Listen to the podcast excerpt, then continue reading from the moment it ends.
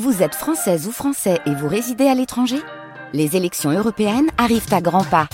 Rendez-vous le dimanche 9 juin pour élire les représentants français au Parlement européen. Ou le samedi 8 juin si vous résidez sur le continent américain ou dans les Caraïbes. Bon vote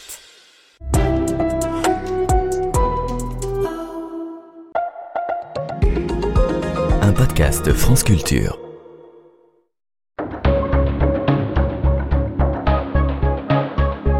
Les pieds sur terre.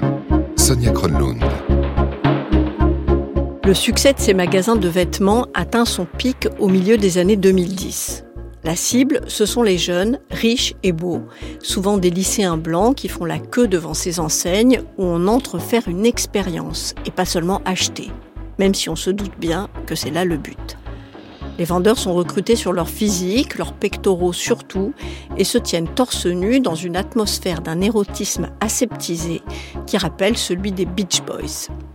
Les pièces sont peu éclairées, décorées de palmiers et assourdies de musique. Le chauffage constamment allumé participe à cette ambiance de vacances, alimentée par des écrans géants où défilent des plages de sable blanc, des surfeurs et le bruit des vagues. Un parfum d'ambiance diffuse aussi des senteurs d'été iodées, de fleurs et de coolitude. Car ici, on est cool, c'est obligé. Les beaux attirent les beaux, explique ainsi la marque de vêtements américaine Abercrombie, suggérant implicitement que la beauté sera contagieuse ou ne sera pas. Tout cela s'est écroulé depuis. En 2020, l'enseigne avait fermé 137 points de vente dans le monde, dont le plus fameux, un hôtel particulier de 10 000 mètres carrés sur les Champs-Élysées.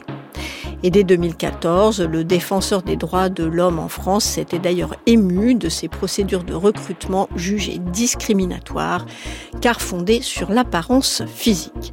C'est pourtant là que commence notre histoire sur les Champs-Élysées, que travaille ce jeune homme qui n'est pas juste un BG, mais un garçon fort sympathique, à qui il va arriver une aventure pas banale, mais très 21e siècle, la vie volée d'un BG par Elodie Maillot.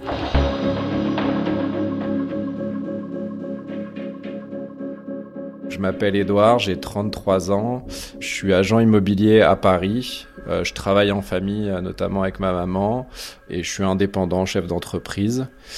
Euh, je fais 1m81, les cheveux châtains, un petit peu de barbe, mais pas trop.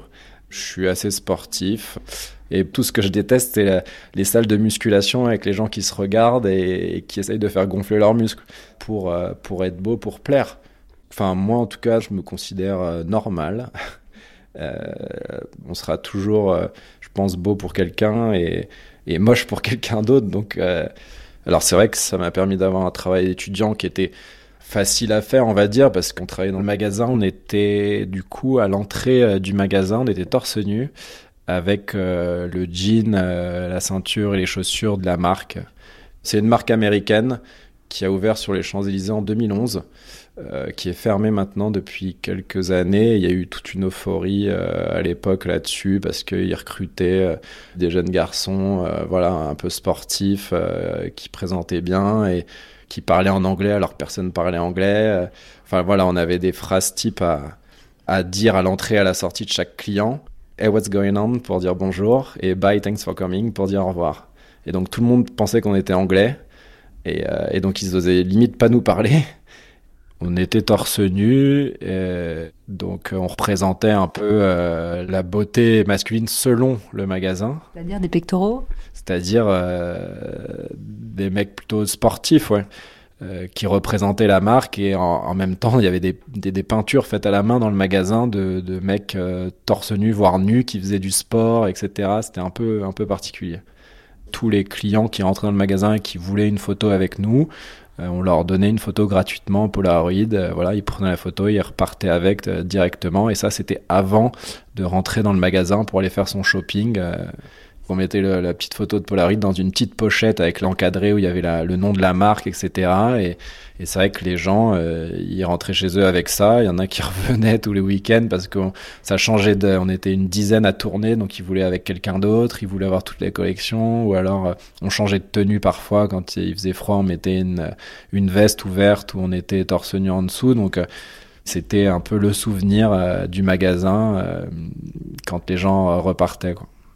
Ça attirait parce que c'était c'était unique.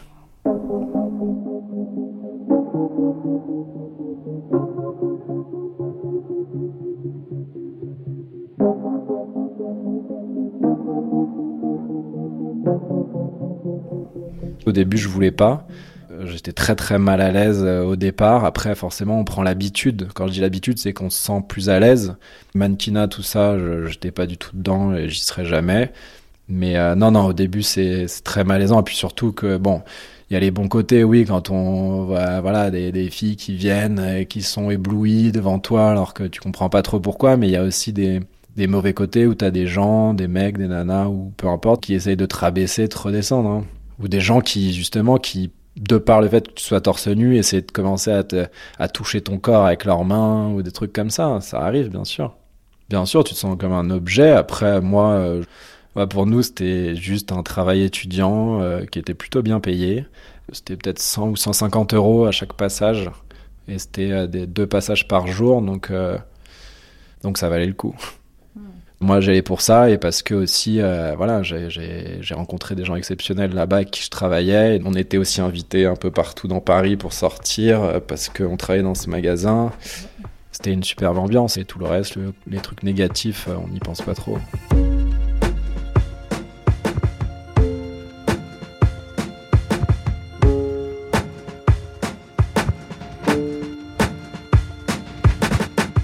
En octobre 2018, un jour quand j'étais au bureau, j'ai reçu un message sur Instagram d'une fille que je connaissais pas.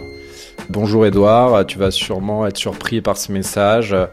Voilà, ça fait trois mois que je parle à une personne qui s'appelle Mathias, que j'ai rencontré sur un site de rencontre qui s'appelle Adopte un mec.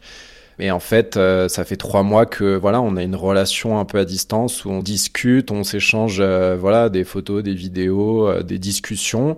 Petit à petit, elle me disait qu'elle commençait à s'attacher, à tomber amoureuse de cette personne-là sans l'avoir jamais vue et qui en fait était moi visuellement. C'est-à-dire que ce Mathias utilisait des photos de moi, des vidéos de moi et mon identité visuelle le seul problème, c'est que là, dans les photos, les vidéos que donc cette fille-là m'envoyait, il y avait des choses qui sortaient de la, vie privée mm. et qui n'étaient pas diffusées sur les réseaux, en fait.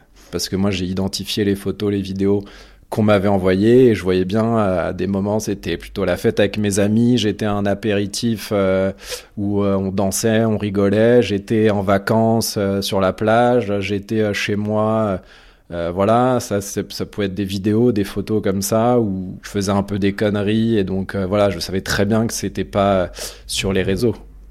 J'ai les réseaux Instagram, Facebook, euh, mais mais je poste pas grand chose, on va dire.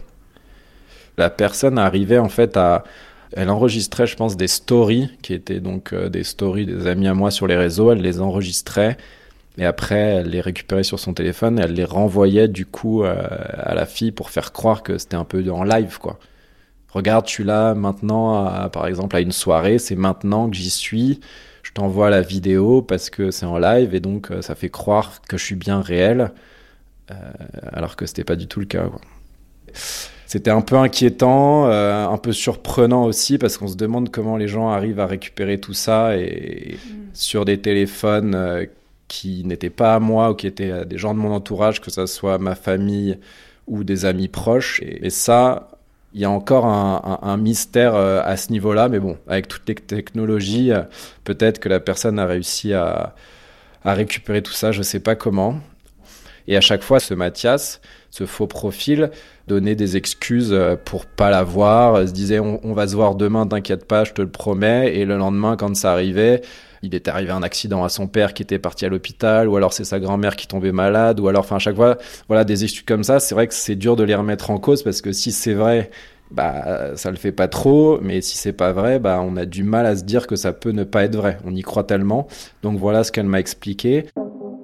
Donc elle, elle a découvert ça via un de mes amis qui était sur Instagram, qu'elle suivait parce qu'il est un peu connu, mannequin, etc. Et donc elle a dû me voir sur une photo euh, avec lui, qu'elle devait suivre euh, comme ça, je pense. Et euh, il a 25 000 personnes qui le suivent sur les réseaux. Adrien, il est très grand, il fait plus d'un mètre 90, il est très très costaud, il a une bonne gueule. les cheveux bruns bouclés. En fait, on travaillait ensemble dans un magasin de vêtements à l'époque à Bercombi. Et c'est comme ça qu'elle a remonté mon, mon profil. Donc, euh, j'en parle, allez, pendant deux semaines, un mois maximum euh, à quelques personnes de mon entourage, mais assez rapidement. Euh, mais c'est tout. Après, j'oublie vite. Hein, je vais pas me laisser avec un poids, enfin un truc comme ça au-dessus de la tête pendant euh, X temps pour que, de toute façon, ça change rien et il y a rien derrière. Donc, je laisse tomber assez vite.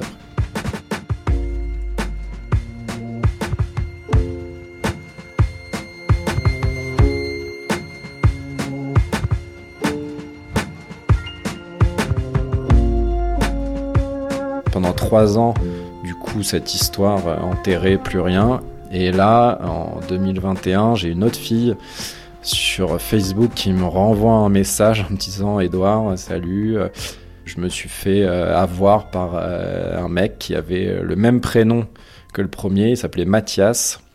Et de là, euh, la deuxième histoire commence. Là, c'est niveau 2. Là. En fait, elle est pareil, célibataire, elle est à un mariage et à un mariage, donc elle, rencontre des nouvelles personnes, notamment une fille qui lui dit Ah, t'es mignonne, euh, j'ai mon meilleur ami qui s'appelle Mathias, qui est célibataire aussi, je suis sûr que vous iriez trop bien ensemble. Elle montre des photos de son meilleur pote, les photos c'était moi, et elle se dit Bon, bah ouais. Il est pas mal. Il est, il est pas mal, il peut correspondre à ce que je recherche, donc euh, pourquoi pas euh, pourquoi pas le rencontrer ou avoir son numéro et, échanger. Et du coup, après le mariage, euh, ils créent une, relation, ils s'échangent beaucoup de messages, euh, pareil, des photos, des vidéos et tout ce qui s'ensuit. Ils n'arrivent pas à se voir parce que la même méthodologie, à chaque fois, il a soit son père à l'hôpital, soit sa grand-mère qui est tombée, que des excuses exceptionnelles à chaque fois. Et en parallèle, il y a donc cette fameuse fille qui a fait les présentations au mariage, présentation virtuelle au mariage, qui continue en fait à garder le contact avec euh, la fille principale qui s'appelle Justine. Donc la fille du mariage, elle arrête pas de défendre le Mathias en disant mais si t'inquiète pas, il arrête pas de me parler de toi, il me dit qu'il veut trop te voir, mais à chaque fois c'est vrai que c'est compliqué, il peut pas. Elle la rassure à chaque fois pendant là ça ça ça dure des semaines voire des mois jusqu'au moment où euh, Justine tombe sur Facebook sur une photo d'un mec qu'elle suit, qui est un de mes meilleurs amis, Olivier, qui travaillait aussi avec moi chez Abercrombie. Donc là, euh, Justine, elle se dit, bah merde, là, il y a, quelque chose qui coince. Olivier connaît en fait Mathias, et donc là, directement, elle envoie un message d'abord à Olivier en disant mais c'est ton pote lui, etc. Donc Olivier dit bah oui, ça fait plus de dix ans qu'on se connaît, euh, bien sûr c'est Edouard, etc. Elle se dit oula. Et donc là, euh, la confirmation qui arrive, elle m'envoie un message en me disant, euh, en m'expliquant la situation. Et donc là, on s'appelle. Et elle m'envoie la photo de la fille qui lui aurait présenté. Parce que moi, en fait, dès qu'elle me dit ça, je dis non, c'est pas possible. Si c'est quelqu'un physiquement qui t'a donné son numéro, qui t'a dit voilà cette personne, Mathias, je te montre une photo, c'est mon meilleur ami. Montre-moi qui t'a dit ça, parce que là au moins, c'est dévoilé au grand jour, quoi. Et là, tout de suite, euh, je fais waouh, le choc.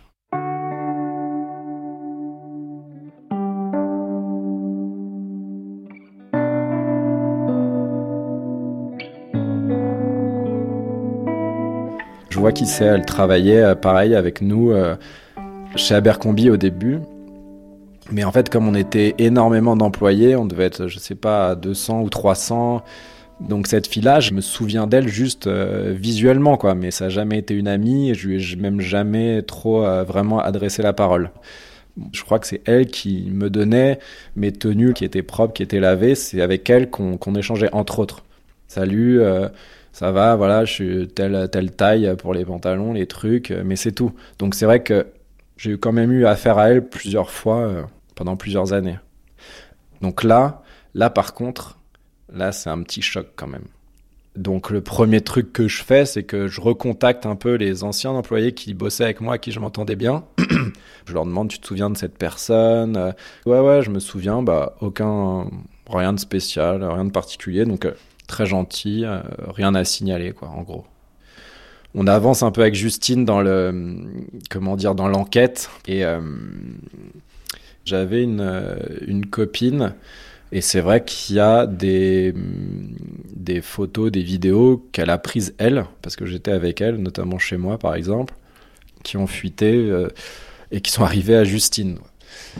Alors c'est vrai qu'il y en a beaucoup qui me disent ouais mais c'est sûr c'est elle, etc. Euh, moi j'y crois pas une seconde. Là je sais très bien que c'est pas elle qui aurait envoyé ça. Surtout qu'encore une fois, il faut voir les, les, photos et les vidéos. Hein, c'est pas des trucs euh, extraordinaires où on se dit oh là là ça va faire le buzz, je vais envoyer ça à telle personne, elle va l'utiliser pour. Enfin vraiment c'est des trucs mais c'est des catastrophiques. Hein. Ce qu'elle recevait c'est des vidéos ou des photos de moi. Euh, où je prends mon petit déj comme un con en train de bouffer mon bol de céréales ou mes tartines. Enfin, je veux dire, il y a rien d'excitant, il y a rien d'incroyable.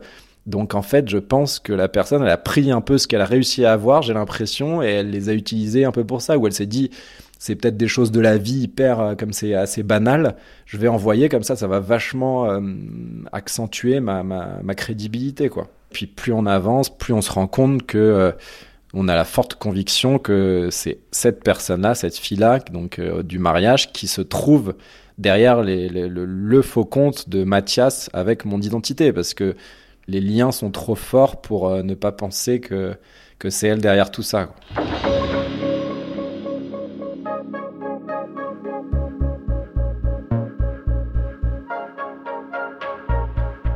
France Culture. Les pieds sur terre. Moi, je me suis senti, ouais, volé.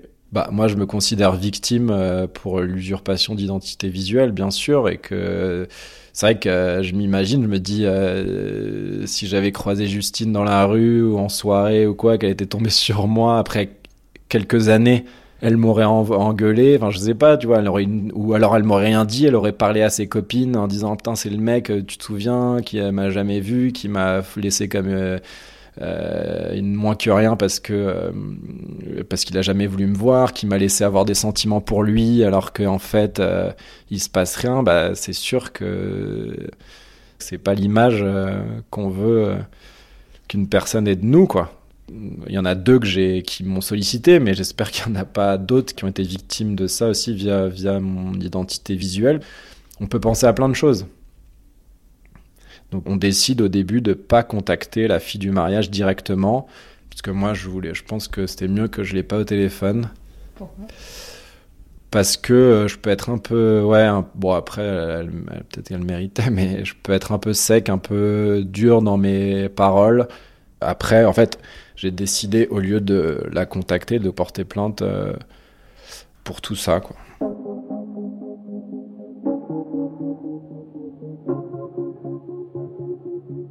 La plainte, elle, porte euh, surtout sur le vol des, images ou des vidéos euh, privées, quoi. mais pas sur euh, l'usurpation, on va dire, d'identité visuelle, parce qu'il n'y a pas de preuve que ça soit vraiment cette personne-là derrière tout ça, ni, ni pour les photos et les vidéos, ni pour l'usurpation d'identité visuelle et voilà, mais c'est vrai que ça n'a pas donné grand-chose. Là, j'ai été réécouté en plus euh, deux ans après par la police, là, il y a deux semaines, parce qu'ils n'avaient pas tout compris. C'était juste une déclaration euh, orale, un procès verbal, pour pas grand-chose à la fin. Je vais pas perdre mon temps à faire une enquête pendant des années pour savoir exactement ce qui s'est passé euh, là-dessus. Si j'y arrive pas, tant pis, je passe à autre chose.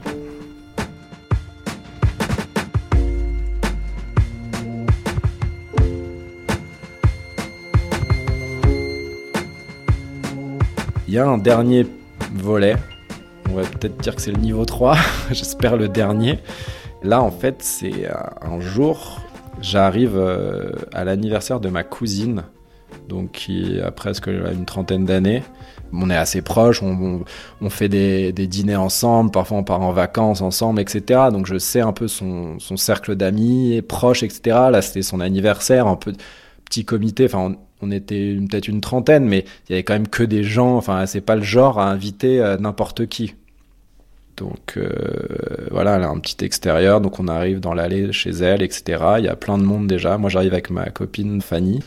Et, euh, et, on arrive donc dans cette allée qui mène à l'appartement de ma, de ma cousine. Donc tout le monde, tous les invités sont dehors parce que c'est en mai ou en juin il y a ma cousine dont c'est l'anniversaire, donc je lui dis bonjour. Et juste après, donc il y a sa sœur, donc ma deuxième cousine, qui parle avec une fille. Sauf que plus j'avance, plus je me rends compte que c'est la fameuse fille du mariage qui est là. C'est la fille qui aurait présenté euh, Mathias à Justine. Et là, j'ai un choc. En plus, moi, j'avais déjà euh, un peu enquêté sur elle, sur Facebook, j'avais retrouvé son profil, je voyais qu'elle avait des gens en commun avec moi de l'époque euh, du, magasin dans lequel on travaillait, donc je savais exactement comment elle s'appelait, son vrai profil, etc. Donc là, quand elle me dit bonjour, donc on se dit bonjour, on se fait la bise, normal, aucun problème, surtout qu'elle utilise un autre prénom pour me dire bonjour.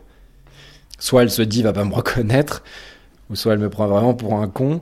Mais non, je pense qu'elle sait très bien et que c'est son petit jeu et que soit elle adore ça, soit elle, ouais, elle continue à faire des trucs comme ça. Mais non, non, trop bizarre. Euh, donc je commence à en parler à ma sœur qui est encore plus proche de Pauline que, moi. Et donc je commence à lui dire mais tu sais qui c'est cette personne, pourquoi, comment? Je lui, je lui avais déjà raconté l'histoire à l'époque. Donc elle s'en souvenait bien sûr, elle me dit mais non, c'est fou, etc. Donc elle, elle a réussi à savoir euh, qui c'était, qu'est-ce qu'elle foutait là, et elle me dit qu'en fait Pauline l'aurait rencontré à une salle de sport il y a quelques mois, et que du coup elle s'entraînait vachement à la salle, qu'en général, bon voilà, quand tu vas à la salle, en l'occurrence là, Pauline elle y allait toute seule, donc tu vas à la salle, tu fais ton sport, tu rencontres quelqu'un de la même salle à côté de chez toi, tu te dis bon bah tout va bien, pas de problème, la personne trop cool, je me suis fait une pote à la salle de sport. Enfin voilà, il y a rien d'exceptionnel. Et voilà comment elle s'est retrouvée euh, à l'anniversaire. Et donc, plus la soirée passe, et plus en fait je ne dis pas à Pauline ce qui se passe réellement parce que j'avais pas envie de gâcher son anniversaire. Et du coup, avec ma sœur et, Fanny, ma copine, on se dit mais putain c'est fou qu'elle soit là, comment ça se fait qu'elle peut être là, elle sait très bien que Pauline c'est ma cousine et, qu'il s'est passé euh, toutes ces histoires, euh, c'est trop bizarre, elle est, enfin elle est folle c'est pas le hasard qu'elle se retrouve là avec euh, l'anniversaire de ma cousine Germaine, dont, dont, dont je suis proche. Voilà, c'est pas un hasard, c'est sûr. Et surtout quand j'ai eu l'histoire de comment elle, elle a rencontré ma cousine Pauline, je me suis dit bon bah voilà jackpot, elle a fait, elle a tout fait pour la rencontrer et peut-être pour être invitée à l'anniversaire ou pas, mais en tout cas pour se rapprocher d'elle. Et et puis surtout qui est encore plus drôle, entre guillemets, si je puis dire, c'est que euh, cette fille-là du mariage, elle habitait en dehors de Paris, dans le 92 ou 78, je sais plus, enfin en dehors. Pauline, c'est plus dans le centre de Paris. Donc en fait, tu habites à Château, je sais pas où, dans le 78, tu viens faire ton sport dans le centre de Paris, tu es inscrite là à la salle de sport. Donc c'est vrai que là, il y a quand même des choses qui peuvent faire euh, un peu flipper. Donc plus on avançait dans la soirée, plus il y avait de personnes qui, à qui je racontais l'histoire. Donc la plupart des personnes la regardaient quand même un peu bizarrement, je pense. Mais elle, aucun. Rien sur son poker face, quoi. Il n'y a rien qui changeait. Elle avait l'air. Euh, comme. En fait, elle avait l'air comme euh, dans mes souvenirs à l'époque. Plutôt timide, réservée, euh, fondue dans la masse, quoi. Pas de gêne, pas de quand est-ce qu'il va venir me parler, pas de choses comme ça, rien du tout. Et du coup, coup, j'en ai, pas parlé à Pauline de, de, toute la soirée. Plus la soirée avançait, plus il se faisait tard, plus les gens commençaient à, à partir. Et à la fin, il restait 4-5 personnes, dont cette fameuse fille-là. C'est-à-dire que la fille, elle est arrivée, elle connaissait personne, à part Pauline. Elle s'est retrouvée parmi les dernières à partir de l'anniversaire, comme si euh, c'était euh, quelqu'un de la famille ou quelqu'un qu'elle connaissait depuis des, dizaines d'années, quoi donc assez étrange et, euh, et, voilà et le lendemain j'ai dit à Pauline et là pareil elle est tombée de haut c'est ça qui est aussi un peu qui fait un peu peur c'est qu'elle elle, rentre vraiment dans la vie des gens elle sait où les gens habitent où, les gens ont leurs habitudes que ce soit les restaurants, les salles de sport ou les choses comme ça, où elle peut les croiser, elle va s'inscrire, là en l'occurrence à la salle de sport où était ma cousine, pour créer cette rencontre et après s'immiscer dans sa vie. Quoi. Euh, bah forcément, tu as peur, tu te dis mais je l'ai fait venir chez moi, elle sait où j'habite. Euh, pareil, Justine, hein, elle, avait déjà fait venir chez elle. Là, il y a un vrai sujet euh, qui pourrait être un peu flippant, quoi.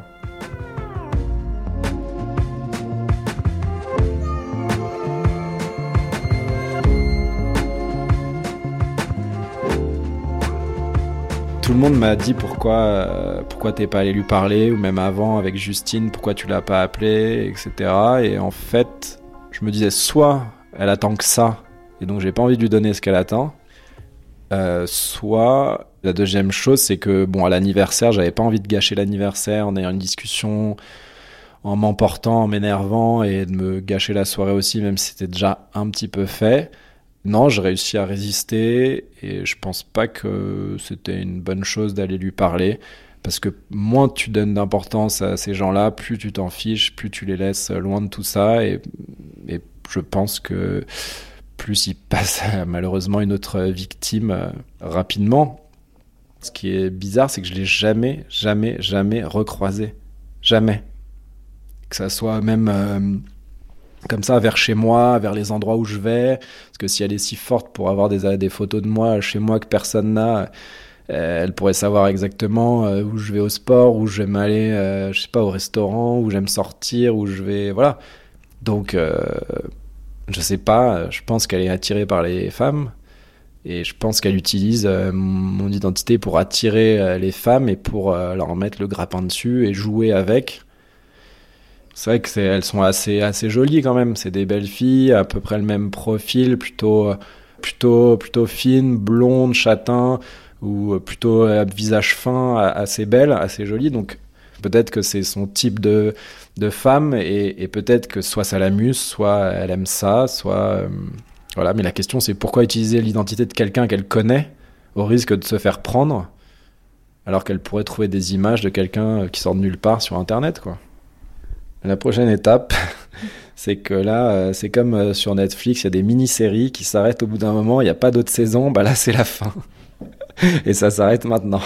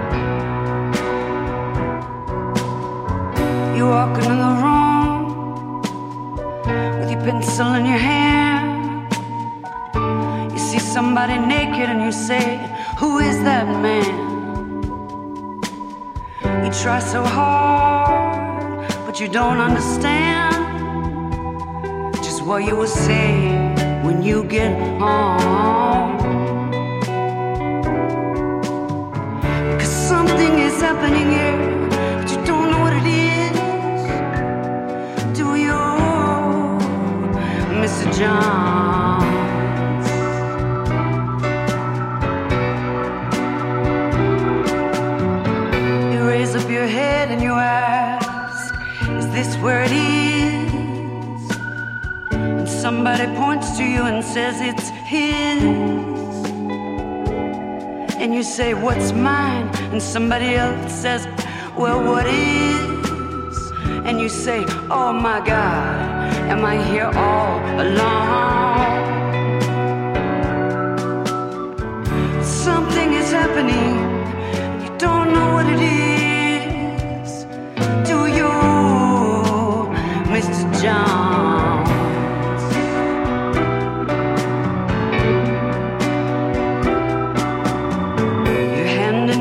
And you go watch the geek who immediately walks up to you when he hears you speak. C'était La vie volée d'un BG, un reportage d'Elodie Maillot réalisé par Anne de Pelchin. Merci à Justine, à Jane et à Edouard. L'attaché de production des Pieds sur Terre, c'est Valentin Rémy. Et notre stagiaire, c'est Nour Mohamedi. Something is happening here.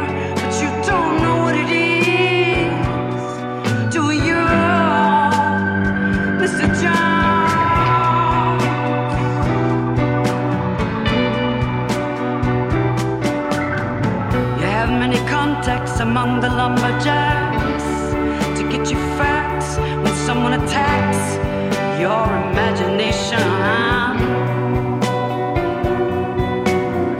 Nobody has any respect anyway, they already expect you to give a check to tax deductible charity organization.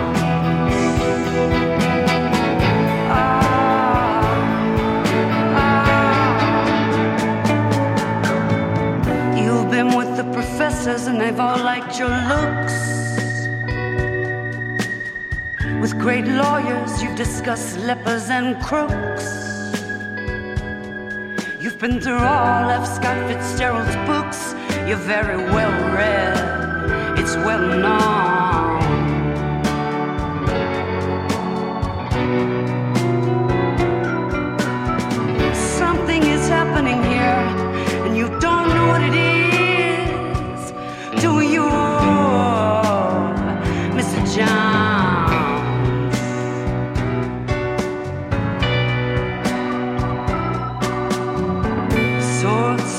Comes up to you and then he kneels. He crosses himself and then he clicks his heels. And without further notice, he asks you how it feels. And he says, Here's your throwback. Thanks for the long.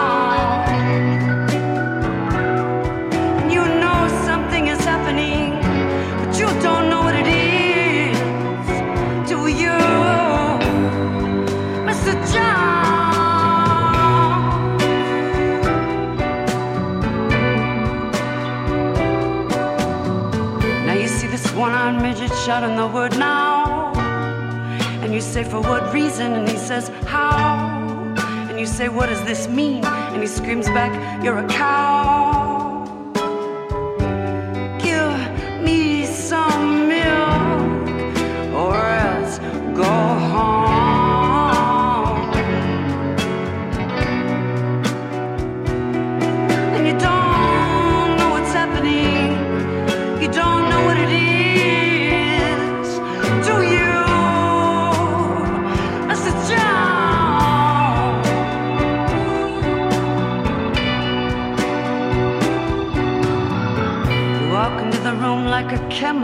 Frown.